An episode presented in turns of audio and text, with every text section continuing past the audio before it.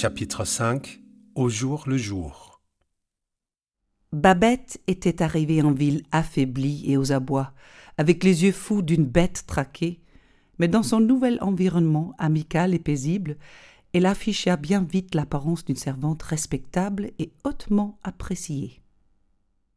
Elle avait surgi comme une mendiante, elle se révéla conquérante.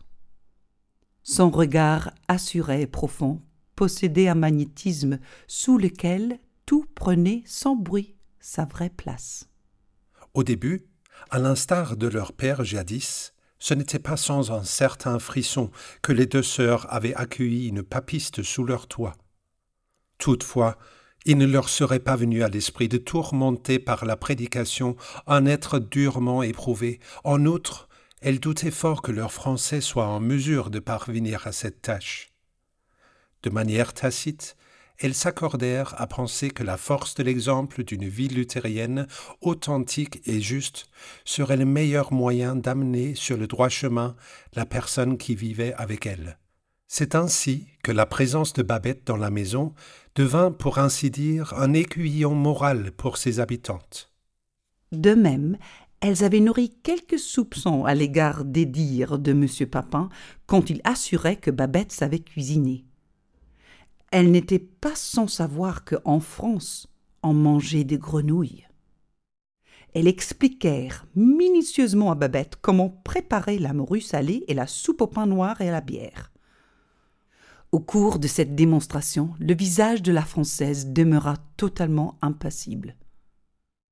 Mais au bout d'une semaine, elle préparait la morue salée et la soupe au pain noir et à la bière aussi bien que n'importe quelle femme née et élevée à Berlevogue. Les deux sœurs se souvinrent aussi avec effroi et horreur de ce qu'elles avaient ouï dire du luxe et du gâchis insensé qui avait cours à Paris. Elles appelèrent Babette et lui dirent que, à leurs yeux, la bonne chair était un grave péché. À leur table, la nourriture se devait être aussi simple et frugale que possible. Elle n'avait pas d'importance.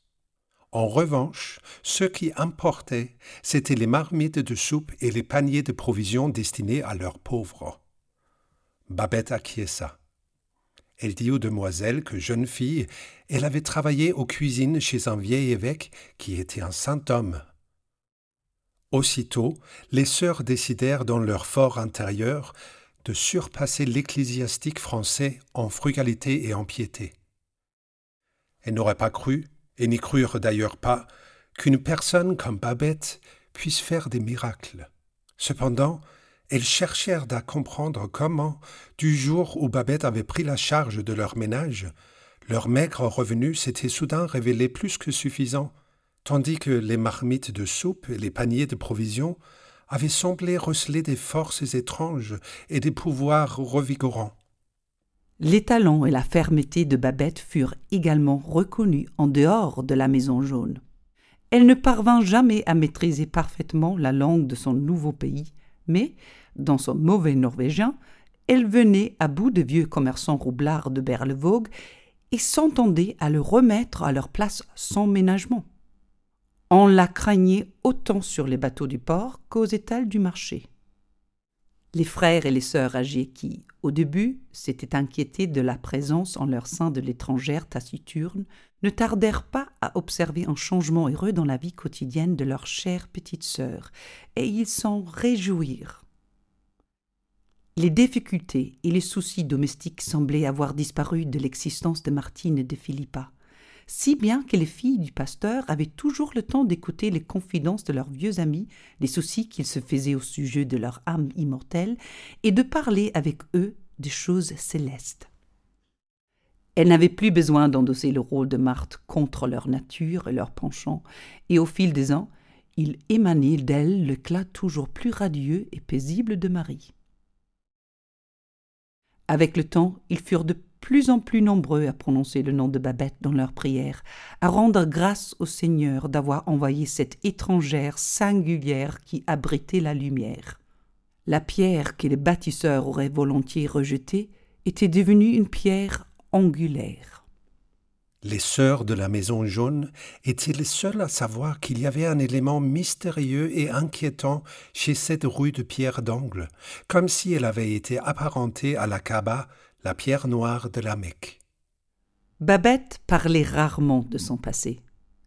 Au début, quand les deux sœurs avaient exprimé leur compassion pour son malheur, elle avait affiché toute la dignité et tout le stoïcisme que monsieur Papin avait mentionné dans sa lettre.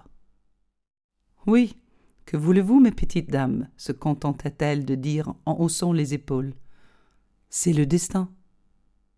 Un jour, pourtant, elle leur dit, comme en passant, qu'elle avait pris un billet de loterie en France, bien des années auparavant, et qu'une amie fidèle à Paris le renouvelait encore pour elle. Elle aurait peut-être la chance de gagner le gros lot de dix mille francs. À compter de ce jour, les deux sœurs en vinrent presque à penser que le sac de voyage en toile de leur cuisinière était fait du tapis volant du comte et que, si l'envie lui prenait, elle n'aurait que s'asseoir dessus pour disparaître dans les airs en direction de Paris. Il arrivait que Martine et Philippa s'adressent à Babette sans obtenir de réponse. Elle se demandait alors si Babette les avait bien entendus. Il leur arrivait aussi de la trouver dans la cuisine les coudes sur la table et la tête entre les mains, plongée dans la lecture et l'étude d'un épais livre noir qu'elle soupçonnait d'être un bréviaire papiste. Elle restait parfois de longs moments immobile sur le tabouret à trois pieds de la cuisine, ses mains fortes sur les genoux, ses yeux grands ouverts et noirs comme des puits, aussi énigmatiques et funestes que la pitié sur son trépied. Dans ces instants-là, elle comprenait que les profondeurs de l'âme de Babette recelaient des abîmes et qu'il s'y cachait des souvenirs, des souffrances et des désirs dont elle ignorait tout. Un léger frisson les parcourait et il leur arrivait de penser au fond de leur cœur peut-être, après tout, avait-elle vraiment été une pétroleuse?